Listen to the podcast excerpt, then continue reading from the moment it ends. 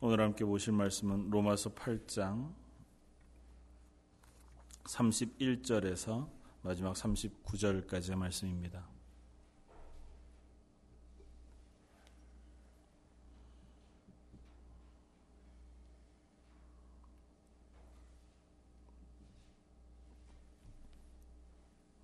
로마서 8장 31절에서 마지막 39절까지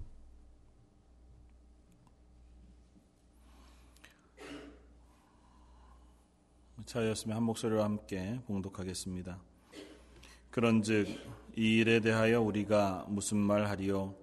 만일 하나님이 우리를 위하시면 누가 우리를 대적하리요?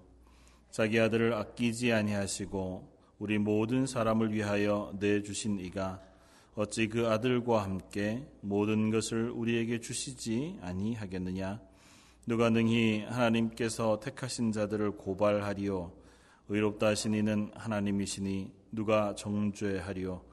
죽으실 뿐 아니라 다시 살아나신 이는 그리스도 예수시니 그는 하나님 우편에 계신 자요 우리를 위하여 간구하시는 자신이라. 누가 우리를 그리스도의 사랑에서 끊으리요? 환란이나 곤고나 박해나 기근이나 적신이나 위험이나 칼이랴. 기록된 바 우리가 종일 주를 위하여 죽임을 당하게 되며 도살당할 양같이 여김을 받았나이다 함과 같으니라. 그러나 이 모든 일에 우리를 사랑하시는 이로 말미암아 우리가 넉넉히 이기느니라. 내가 확신하노니 사망이나 생명이나 천사들이나 권세자들이나 현재일이나 장래일이나 능력이나 높음이나 기품이나 다른 어떤 피조물이라도 우리를 우리 주 그리스도 예수 안에 있는 하나님의 사랑에서 끊을 수 없으리라. 아멘. 오늘 로마서 8장의 제일 마지막 31절로 마지막 절까지 말씀을 가지고 하나님이 우리를 위하시면이라는 제목으로 은혜를 나누고자 합니다. 오늘로서 로마서 8장 말씀을 아마 마무리하게 될 것 같습니다.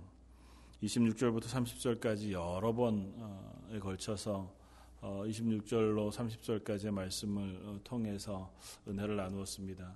특별히 26절에서 30절까지 물론 뭐 로마서 8장 전체가 그러하지만 하나님 우리를 구원하신 구원이 얼마나 확실한가 그리고 그것이 어, 하나님께서 구원하신 우리를 어떻게 하나님 나라까지 완전히 이끌어 가시고 그것을 완성하실 것인가에 대해서 우리가 살펴보았습니다.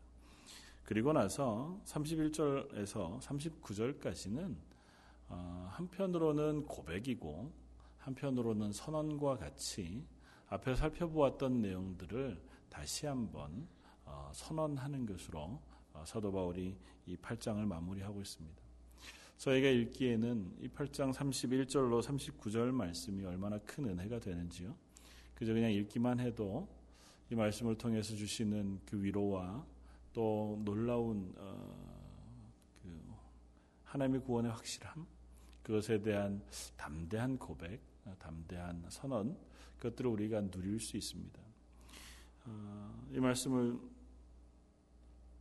음, 뭐 다른 말로 어떻게 설명할 필요가 있을까 하는 생각이 들 만큼 사도 바울의 고백은 분명합니다.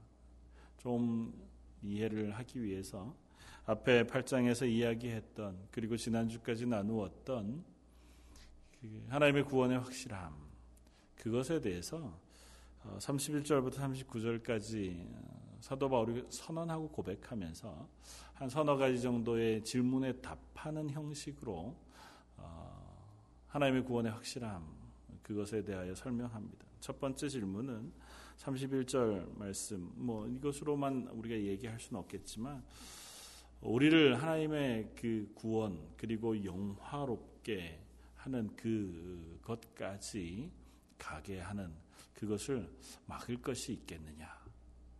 뭐 하나님 편에서 하나님 편에서 지난주에 설교한 것으로 이야기하면 그 뜻을 돌이키셔서 하나님께서 우리를 하나님의 구원, 하나님과 같이 영화로운 자리에 이르게 하는 우리의 구원을 막으시거나 혹은 포기하실 일이 있으실까에 대한 대답을 31절에서 합니다. 그런즉 이 일에 대하여 우리가 무슨 말을 하리요? 만일 하나님이 우리를 위하시면 누가 우리를 대적하리요? 어, 하나님께서 우리 편이시라는 겁니다.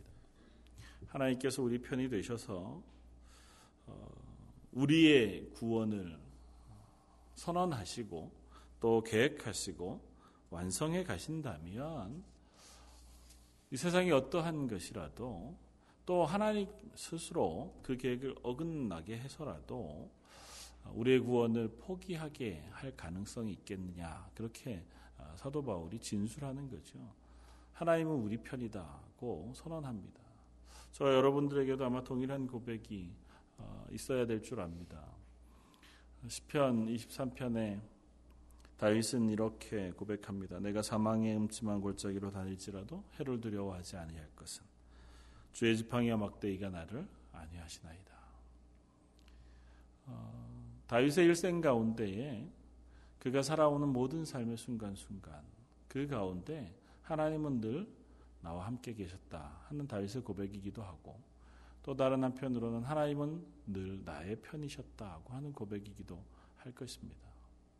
하나님의 지팡이와 막대기가 다윗을 안위하고 다윗을 보호하고 다윗을 지키고 다윗이 자기가 지켰던 양떼와 같이 하나의 목자가 되셔서 자기의 삶을 인도하시고 지켜오셨다고 하는 그 다윗의 고백을 저와 여러분들이 함께 우리의 고백으로 어, 올려드릴 수 있기를 바랍니다. 그것이 바로 오늘 31절에 이 바울의 질문, 반문하는 질문의 대답일 것입니다. 만일 하나님이 우리를 위하시면, 뭐 만일이라고 하는 가정법을 썼지만 하나님이 나를 위하실 수도 있고 그렇지 않을 수도 있어서 만일이라고 하는 말을 쓴 것은 아닐 겁니다. 오히려 확신 가운데, 야, 하나님 나를 위하시는데 만일 생각해봐라. 하나님이 내 편이시라면 세상에 무엇이 나를 그 하나님 앞에서 하나님의 구원의 인도하심 앞에서 끊을 수 있겠냐, 막을 수 있겠냐, 누가 내 대적이 될 수 있겠냐. 더 큰 거 되기, 뭐, 주로 초등학교 어린 남자 아이들이 서로 싸우다가 보면, 이제 치사하게 내가 너보다 더 세다는 걸 증명하기 위해서 나는 뭐도 할 줄 알고 난 뭐도 배웠고 아니 우리 집에 뭐도 있고 뭐 이런 얘기들을 쭉 하잖아요. 더 센 거 되기 하는 거죠. 뭐 아버지 직업까지 나오기도 하고 뭐 알고 있는 할아버지 직업이 나오거나 뭐 이렇게까지 가다가 보면 어, 더 갈 게 없어지겠죠. 이 바울은 그 얘기를 하는 겁니다. 하나님 내 편이다. 끝이죠. 뭐. 더 이상은 상대편에서 이걸 이길 만한 게 없잖아요. 하나님이 내 편이시다. 그렇다면, 그렇다면, 뭐가 나의 대적이 되겠나? 이 땅의 삶을 살아가는 동안, 우리를 하나님의 그 영화로운 자리까지 이끌어 가시는 분이 다른 분이 아니라 그 하나님이시다. 그 하나님이시라면 도대체 무엇이 하나님 앞에 우리의 구원을 빼앗을 수 있고 막을 수 있겠나? 그리고 두 번째 32절은 이렇게 얘기합니다. 자기 아들을 아끼지 아니하시고 우리 모든 사람을 위하여 내주신 이가 어찌 그 아들과 함께 모든 것을 우리에게 주시지 아니하겠느냐. 하나님이 세상에 또 다른 도전을 받아서 당신의 그 구원을 폐기하거나 포기하실 이유가 있을까?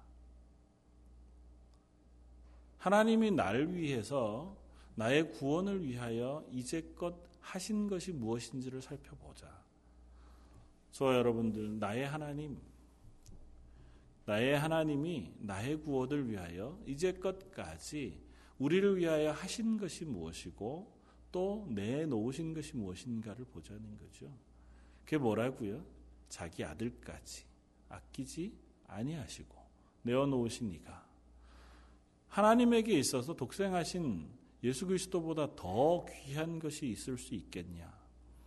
어떻게 보면 이 바울의 고백과 선언은 참 단순하고 어, 표현 뭐 다른 표현을 좀 찾기가 치사할 만큼 다 한번 확인해 보자는 겁니다.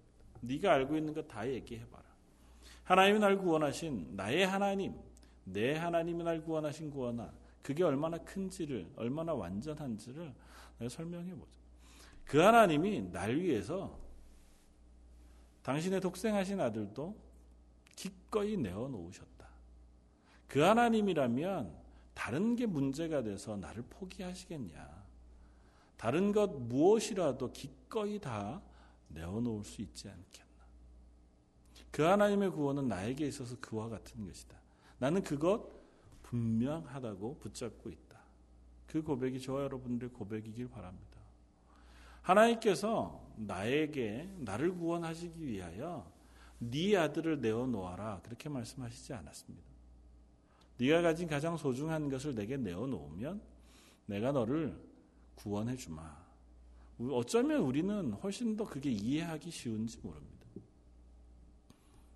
훨씬 더 그게 아, 하나님의 구원은 그렇게 얻을 수 있는 것이겠구나. 그렇게 설명하는 게 편할지 모릅니다. 하나님은 반대로 얘기하신다고요. 하나님이 우리를 구원하기 위하여 하나님의 아들을 하나님께서 내어 놓으셔서 우리를 하나님의 구원받은 백성 삼아 주셨다는 겁니다. 그러니 앞으로도 우리가 하나님 나라 갈 때까지 하나님의 자녀로 완전한 구원에 이를 때까지 하나님이 기꺼이 무엇이라도 포기하지 않고 우리를 향하여 내어 놓으시고 또 허락하시고 기꺼이 주실 준비가 되어 있지 않겠느냐. 바울의 고백은 그것입니다. 이 믿음이 저와 여러분들에게 있기를 바랍니다. 하나님이 나를 위해서라면, 나의 구원을 위해서라면, 무엇이라도 포기하지 않고 기꺼이 내어놓으시는 하나님이시겠구나. 그 하나님이라면 내가 그 하나님의 구원을 붙잡고 하나님 나라 갈 때 그것을 놓칠 아무런 이유도 또 그것 때문에 실망할 이유도 혹은 그것으로 인하여 좌절할 이유도 없겠다고 하는 확실한 믿음이 우리 속에 생겨날 수 있으려고 믿습니다. 독생한 아들을 포기하지 않, 아, 기꺼이 우리를 위하여 내어놓으셨다고 하는 건 구약에 우리가 아브라함 이야기를 살펴보면서 살펴보았습니다. 아브라함이 하나님이 백세 허락한 아들 이삭까지도 아끼지 아니하고 하나님께 내어 놓았습니다. 그리고 하나님 그것을 내가 아들 이삭까지도 내게 아끼지 않고 내어 놓은 그것을 통하여 내가 나를 사랑하는 줄 이제 알겠다고 그렇게 말씀하십니다. 하물며 물론 그 아브라함을 통하여 하나님이 우리에게 보여주시고자 하는 것은 하나님의 독생하신 아들 예수 그리스도를 우리에게 아낌없이 허락하시는 하나님 아버지의 마음입니다. 그러니까 아브라함 한 사람의 이야기를 굳이 하기 위해서 아브라함에게 백세 얻은 아들을 내놔라고 말씀하시는 것이 아니라 그보다 더 소중한 아들. 하나님에게 있어서 예수 그리스도는 아브라함에게 있어서 이삭보다 훨씬 더 소중한 아들. 그러니까 하나님과 예수님의 관계는 아브라함과 이삭의 관계를 훨씬 더 뛰어넘는 관계란 말이죠. 아브라함이 하나님의 명령을 따라서 자기가 백세 얻은 아들 이삭까지 아끼지 아니하고 하나님 앞에 그 명령에 순종하여 드린 것을 하나님께서 네가 나를 이제 사랑하는 줄 알겠다 하고 선언해 주셨단 말이죠. 그렇다면 우리에게 묻는 겁니다. 그러면 나는 너희를 위하여 영원 전부터 영원까지 하나이신 하나님을 인간의 육체로 보내어 고통당하고 십자가에 죽기까지 아낌없이 내어놓았다. 이만하면 내가 너희를 사랑하는 줄 알겠느냐? 그 하나님께서 물으시는 겁니다. 로마서 5장 8절 말씀이 우리가 아직 죄인 되었을 때 예수 그리스도를 우리에게 허락하셔서 이를 통하여 하나님이 우리를 향하신 사랑을 확증하셨느니라고 선언합니다. 우리가 아직 죄인 되었을 때 하나님의 사랑을 받을 만한 가치도 없고 하나님의 사랑을 경험하거나 혹은 받아야 할 이유도 없을 그때에 하나님께서 가장 소중한 하나님의 입장에서 우리에게 내어줄 수 있는 가장 크고 가장 소중한 것들을 기 꺼이 내어주심으로 하나님이 우리를 사랑한다고 하는 사실을 증명해 보이셨다. 사도 바울은 그렇게 고백합니다. 이것이 오늘 32절의 고백입니다. 그렇다면 그렇다면 그 하나님께서 우리를 위해서 또 다른 무엇인들 내어놓지 않으시겠느냐. 구원과. 물론 하나님께서 구원 말고도 이 땅에서 우리가 살아가는 삶 속에 우리의 기도를 들으시고 우리의 기도에 응답하셔서 모든 것들을 허락하시는 하나님이신 줄 믿습니다.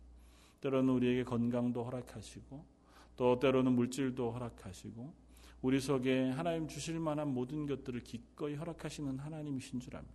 그러나 그런 것들은 하나님이 우리에게 허락하실 것 중에 너무너무 작은 것에 불과하다는 사실을 이 사도 바울은 오늘 설명하고 있는 겁니다. 하나님께서 우리에게 허락하신 것에 가장 소중한 것은 예수 그리스도입니다.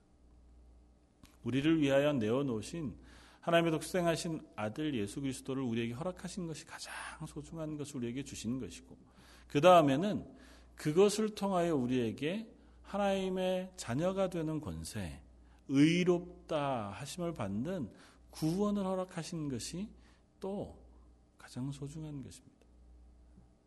그것까지 주셨는데 그 하나님이 이것을 주실까 혹은 저것을 주실까 이건 왜 안 주시고 저건 왜 안 주실까라고 이야기하는 것이 얼마나 신뢰되는 일일까고 하는 것을 사도 바울은 묻고 있습니다. 그 하나님이 뭐가 아까워서 우리에게 안 주시겠느냐? 그 하나님 우리에게 모든 것을 아끼시지 않고 주실 테인데 혹 우리가 기도해, 기도했음에도 불구하고 얻지 못한 것이라면 그렇다면 그것이 우리에게 선이 되거나 혹은 덕이 되지 않기 때문 아니겠느냐고 묻는 겁니다. 독생하신 아들까지 아끼시지 아니하신 하나님께서 그 다른 것들을 왜 아끼시겠냐고 하는 질문을 통해서 그 하나님께서 우리를 향하신 구원을 이제는 포기하시지 않는다고 선언하고 있다는 것입니다. 그 다음 33절은 이렇게 이야기합니다. 누가 능히 하나님께서 택하신 자들을 고발하리요. 그럼 사단이나 마귀나 혹은 죄악이나 우리를 하나님 앞에서 고발하고 고소해서 우리의 구원을 막을 수 있는 방법은 있겠느냐고 물어봅니다. 하나님은 포기하시지 않으세요. 하나님 우리를 향하여 그 구원을 결국 완성해 가세요. 그런데 누군가가 우리의 죄악과 우리의 잘못을 하나님 앞에 고발하는 건 뭐 사단이겠죠. 사단이 우리 속에 있는 죄의 삶, 죄악의 그 모습들을 하나님 앞에 들고 가서 고발합니다. 마치 욥을 가지고 하나님 앞에 가서 하나님에게 시험하여 욥을 고난 가운데 놓았던 것처럼 우리의 죄악을 하나님께 들고 가서 참소하고 고소해서 이 사람은 아닙니다. 하나님 이 사람은 하나님의 구원받을 만한 사람이 아닙니다. 하나님께서 이 사람을 사랑하시는 건 알겠지만 이 사람 지금 사는 걸로 봐서 결코 이 사람이 하나님의 구원을 얻을 수 있는 사람이 아닙니다. 우리의 죄악을 낱낱이 하나 옆에 참소한다고 하면 우리의 구원이 막아질 수 있을까? 사도 바울은 이렇게 대답합니다. 의롭다 하신 이는 하나님이시니 누가 정죄하리요. 죽으실 뿐 아니라 다시 살아나신 이는 예수 그리스도 예수시니 그는 하나님 우편에 계신 자의 우리를 위하여 간구하시는 자신이라. 누가 정죄하겠느냐? 우리를 의롭다 하신 이가 누구라고요? 하나님이시니. 우리를 구원하신 분이 하나님이세요. 우리를 죄 없다고 인정해 주신 분이 바로 하나님이십니다. 그 하나님이 율법의 제정자이기도 하고 우리의 심판자이기도 합니다. 그 하나님께서 우리를 의롭다고 해주셨습니다. 무엇에 근거해서요? 죽으실 뿐만 아니라 다시 살아나신 예수 그리스도의 십자가를 근거해서. 하나님은 공의로우신 하나님이세요. 하나님은 죄를 그냥 넘어가시지 않는 하나님이십니다. 그 하나님께서 예수 그리스도를 십자가에 메어 달라 죽이시면서 그 위에 우리의 죄를 쏟으시고 우리를 향하신 진노를 다 쏟아 놓으셨습니다. 그런 완전한 죄의 진노를 통해서 우리로 하여금 이제는 의롭다고 인정해 주신 분이 하나님이세요. 그 앞에 아무리 사단이 참소한다고 해도 하나님께서 그 판단을 되돌리시겠느냐고 하는 것이 사도 바울의 진술인 겁니다. 그러니까 다 그냥 한마디로 얘기하면 확실합니다고 하는 얘기를 하나하나 다시 한번 되짚어 가 보자는 겁니다. 사단이 우리를 막을 수 있어요. 우리를 참수할 수 있습니다. 우리는 그것 때문에 이 땅에 살아가는 동안 그것으로 인하여 낙심할 수도 있고 지칠 수도 있습니다. 우리가 하나님의 구원받은 그리스도인이 맞지만 때로는 우리 속에 있는 죄악의 모습으로 인하여 한없이 우리가 낙심할 수 있습니다. 아, 내가 이렇게는 안 되겠다. 내가 이렇게 살면서 무슨 하나님 앞에서 구원받은 그리스도인으로 예배할 자격이 있나? 예배 자리에 나오기도 싫고 혹은 또 구원받은 그리스도인이라고 스스로를 이야기하며 살아가기도 싫게 되어질 만큼 낙심할 수 있습니다. 사단은 우리를 쉽게 그렇게 넘어뜨리려고 합니다. 야, 너 그러고도 그리스도인이야? 너 그렇게 얘기하면서 무슨 하나님의 구원받은 그리스도인이라고 얘기할 수 있어? 우리의 죄악들, 우리의 잘못들을 자꾸 긁어냅니다. 그럼에도 불구하고 그것에 하나님의 판단이 바뀌시지 않는다는 겁니다. 왜냐하면 나를 의롭다고 인정하신 이유가 나의 의로움 때문이 아니기 때문이야. 내가 하나님 앞에 의로워졌거나 아니면 하나님 앞에 회개했거나 하나님 앞에 의로운 모습으로 살아갈 수 있게 되었기 때문이 아니라 내 죄를 지시고 십자가에 죽으신 예수 그리스도의 죽으심 때문에 그 십자가의 죽으심, 그곳에 하나님의 진노가 다 쏟아져 우리의 죄악의 그 모든 진노를 하나님께서 쏟으셨기에 우리를 향해서는 이제는 너희에게 쏟을 진노가 없다고 선언해 주신 것이 하나님의 구원, 칭의, 의롭다 하심이라는 겁니다. 그러니까 우리는 여전히 죄를 지어요. 앞으로도 죄를 지을 겁니다. 앞으로도 우리는 실패할 수 있습니다. 그러나 그 모든 것에도 불구하고 하나님은 우리를 의롭다고 선언해 주셨다는 겁니다. 나 때문이 아니라 내 죄를 지신 예수 그리스도 때문. 그러므로 누가 우리를 참수할 수 있겠느냐고 묻습니다. 그분이 그냥 죽으신 것으로 끝났다면 그것으로 끝나지 않고 예수님은 죽으실 뿐 아니라 부활하셨어요. 그리고 지금은 하나님 우편에서 친히 우리를 위하여 간구하고 계시다고 선언합니다. 그러니까 날 대신하여 죽으신 예수님께서 죽음으로 끝나지 않으시고 부활하신 것이 우리의 소망도 되지만 그 예수님께서 부활하셔서 지금 하나님 우편에서 나를 위하여 중보하고 계시다고요. 사단의 참소 또 사단이 우리를 죄인이라고 여전히 유혹하고 넘어뜨리려고 하는 그 모든 것에 대항하여 하나님께서 그래도 내가 너를 위하여 죽었다. 하나님 저 사람이 하나님을 사랑하는 그리스도인이 맞습니다. 하나님이 사랑하실 하나님의 구원받은 백성이 맞습니다 하고 중보해 주고 계시다는 겁니다.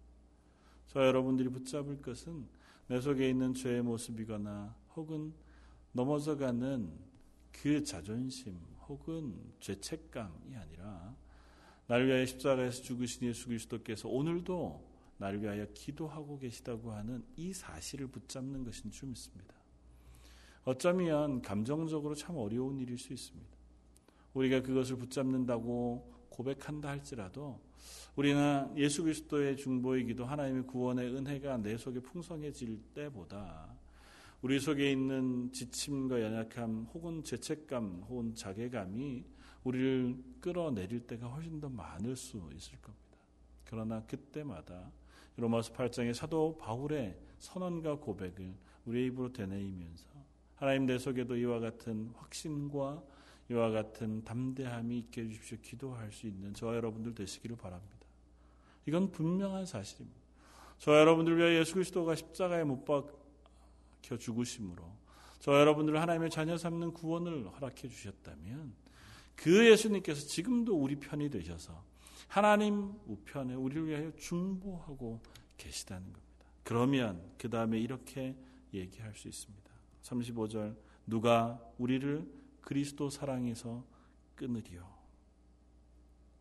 누가 우리를 향한 예수 그리스도의 그 사랑에서 끊을 수 있, 겠느냐 환란이나 곤고나 박해나 기근이나 적신이나 위험이나 칼이랴 이 모든 것들이 우리를 지치게 할 수 있습니다. 넘어뜨릴 수 있습니다. 심지어 우리를 죽일 수도 있습니다. 우리 이 세상의 삶 가운데 가장 밑바닥에다가 던져 놓을 수도 있을 겁니다. 그러나 그런 것이 하나님이 우리를 향하신 사랑, 예수 그리스도께서 우리 편이 되어 우리를 중보하시는 그 놀라운 사랑에서 끊을 수 없을 겁니다. 기록된 바 우리가 종일 주를 위하여 죽임을 당하게 되며 도살을 당할 양같이 여김을 받았나이다. 우리의 형편, 우리는 사실은 이와 같은 형편에 있지 않죠. 예수 그리스도를 믿는다는 사실 때문에 죽임을 당할 위협에 처해지지도 않고 예수 그리스도를 믿는다는 이유 때문에 고난을 당하거나 환란 속에 거에 처해 있지도 않습니다. 오늘 얼마든지 자유롭게 예배할 수 있고 얼마든지 자유로이 기도할 수 있고 하나님을 주로 고백할 수 있으며 그 복음을 증거할 수 있는 자리에 살고 있습니다.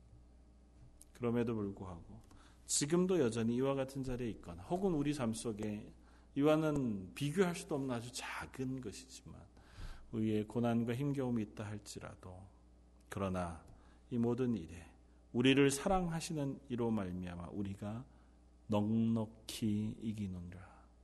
이 고백이 저와 여러분들의 고백이 되시길 주님의 이름으로 축원을 드립니다. 바울만 이렇게 고백할 수 있는 것은 아닐 겁니다.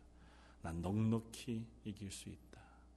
그냥 이기는 것도 아니고 그냥 버텨내는 것도 아니고 하나님 나라 갈 때까지 그냥 서 있는 것도 아니라 넉넉히 이겨서 하나님의 그 구원의 확신 가운데 설 수 있습니다고 하는 고백이 저 여러분들의 고백이 될 수 있기를 바랍니다. 그러면 우리가 마지막 이 선언까지 기꺼이 올 수 있는 줄 믿습니다. 내가 확신하노니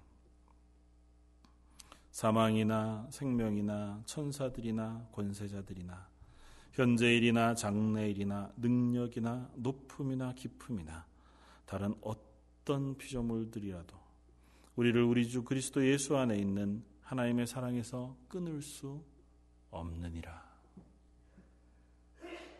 저 여러분들이 이 고백까지 나아갈 수 있게 되기를 원합니다. 누가 우리를 막을 수 있을까? 아니, 누가 우리를 구원하신 하나님의 구원을 막을 수 있을까? 내가 확신하노니 무엇이라도 이 세상에 가장 높은 것이라도 가장 낮은 것이라도 지금 현재 내게 닥쳐 있는 일이라도 앞으로 내게 닥쳐올 그 어떤 일이라도 그것이 천사라 할지라도 혹은 생명이나 죽음이라 할지라도 그것이 우리를 향하신 그 하나님의 사랑 끊을 수 없느니라.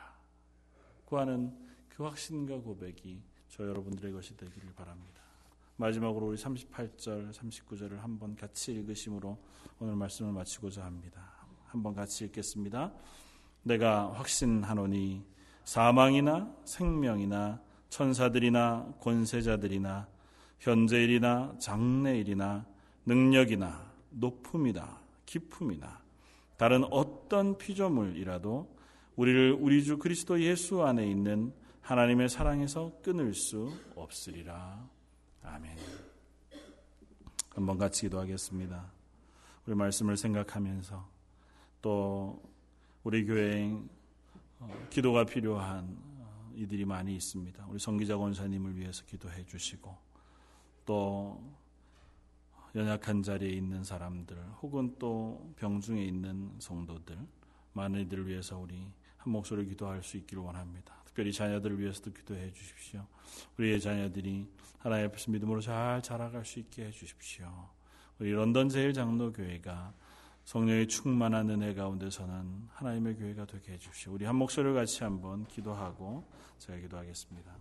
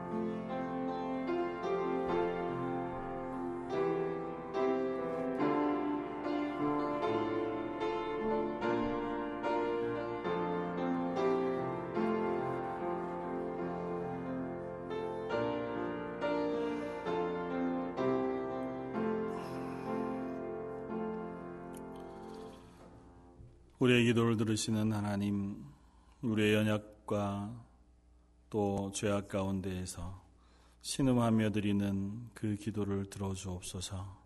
저의 삶 가운데 성령의 충만한 은혜를 베풀어 주셔서 이 땅 가운데 하나님의 부르심을 따라 하루하루 살아가는 그리스도인 되게 해주시고 그 삶 속에서 하나님의 나라를 사모하며 담대히 나아가는 교회가 되게 하여 주옵소서. 이 수요 예배에 나온 하나님의 사람들 기억해 주셔서 그들의 삶 가운데 매일매일마다 믿음의 담대한 것으로 채워 주시고 하나님의 은혜의 풍성한 것으로 채워 주옵소서. 특별히 이제 항암 치료를 해야 하는 우리 성기자 원사님 그 치료 모든 과정 가운데 동행해 주시며 하나님의 은혜의 풍성한 것을 쏟아부어 주옵소서. 그래야 하나님 앞에서 더 기쁨으로 예배하며 기도할 수 있는 권사님 되게 하여 주옵소서.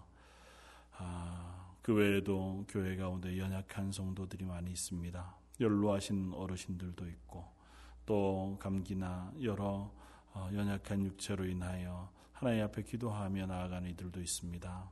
하나님께서 그들의 모든 형편을 아시오니 그들의 삶과 그들의 모든 것들을 책임져 주시고 그들을 하나님의 평안 가운데로 인도하여 주옵소서. 우리의 자녀들과 교회 모든 성도들의 심령도 하나님께서 붙잡아 주시되 특별히 믿음의 확실한 것으로 성령의 충만한 은혜와 은사로 부어 주셔서 예배하기를 기뻐하며 하나님의 부르심에 합당하게 살아갈 수 있는 능력 있는 교회가 되게 하여 주옵소서. 오늘 하나님께서 허락하신 이 담대한 구원의 확신과 선언이 우리 속에 이번 일주일 동안 차고 넘치게 해주시길 원하옵고 모든 말씀 예수님 이름으로 기도드립니다. 아멘.